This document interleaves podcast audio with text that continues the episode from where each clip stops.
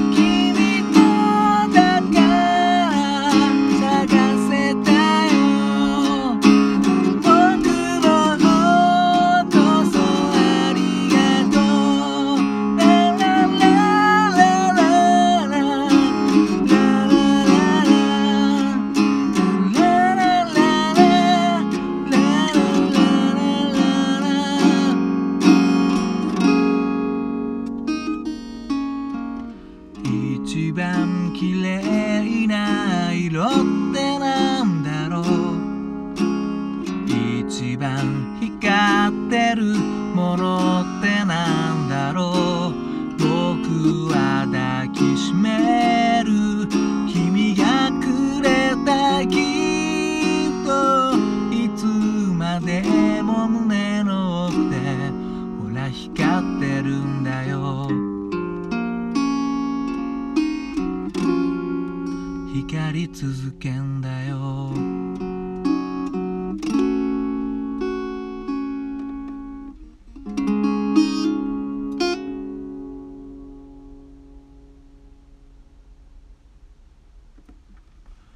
どうも。新潟県でシンガーソングライターやったり役者やったりあと塗装の仕事をしたり野営もしてる斉藤直也と申します。どうも聞いていただきありがとうございます。今ほど歌いましたのは Mr.Children で「ギフトという曲でした。あのねなんかこうニュースがあって Mr.Children が「紅白歌合戦」に出るということでですね。これもうこの曲にしたわけですけどね。ミスチルはあんまり「紅白」出ないんですけど2回目ですよね。1回目出た時はこの曲「ギフト」歌ってましたね。まあ完全にちょっと録画感強かったですけどね。その当時は。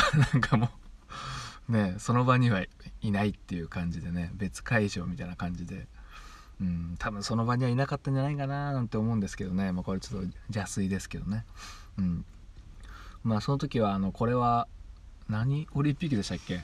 ピョンピョンチャンオリンピックじゃなくてなんだっけな、まあ、あの中国の方のね。オリンピックの時の主題歌テーマソングですよねこの曲、うん、いつだろうもう10年以上前2008年ぐらいでしたかね、うん、なんで NHK のオリンピックの NHK の中継の時のテーマソングということで、うん、だから「紅白」出るかななんてねにわかに話はあったんですけど本当に出場ということで。で今回久しぶりに出るということでね。まあアルバムもね12月に出ますからねめちゃくちゃ楽しみですね。うん。まあ先行シングル何枚か聴いて。で今ねラジオで色やっぱそのニューアルバムから「ブランニュープラネット」っていう曲がめちゃくちゃ流れてくるんですけどいやいい曲ですね。別にあの好きなバンドだからひいきしてるとかじゃなくていやほんといいいい曲ですね。あの「ブランニュープラネット」は本当に聴いてみてください。めちゃくちゃいいです。やっぱ先行曲っていうのはやっぱやっぱこうリード曲っていうんですかあれはやっぱこう投げつけてきますねやっぱね。うん。まあそんな感じでねミスチル大好きでこの「ギフトっていう曲は、まあ、結構ね対策というかうん。当時出た時はねあんまりそんな好きじゃなかったんですけど聴けば聴くほど好きになるっていうねなかなか白か黒で答えるっていうかね結構あのまあ今 ボソッと言いましたけどやっぱね韻の踏み方とかめちゃくちゃうまいですよね。うん。最高のギフトとかさ、うん、渡す時ギフトとかさ、うん、自分の胸にキークトとかさいやすごいね本当に僕の中で、まあ、ビーズさんとミスチルさん、まあの歌詞はですねまあ結構詰め込んだりしてるけどうん言いたいこと言ってんなって感じがするんですよね。なんていうかあの、まあ、青春パンクとかも、まあ、昔聞いてましたけどああいう叩きつける感じじゃないけどなんか冷静に分析して辛辣なことを言うみたいな感じが結構強くてですね。やっぱ共感できるポイントがなんかやっぱポイントポイントであるんですよね。うん。地平線の先にたどり着いてもね新しい地平線が広がるだけとかね。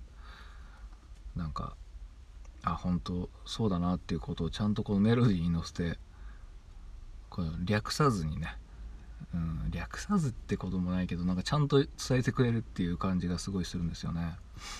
うんだからやっぱいつまでも、うん、大好きなバンドですね。うん。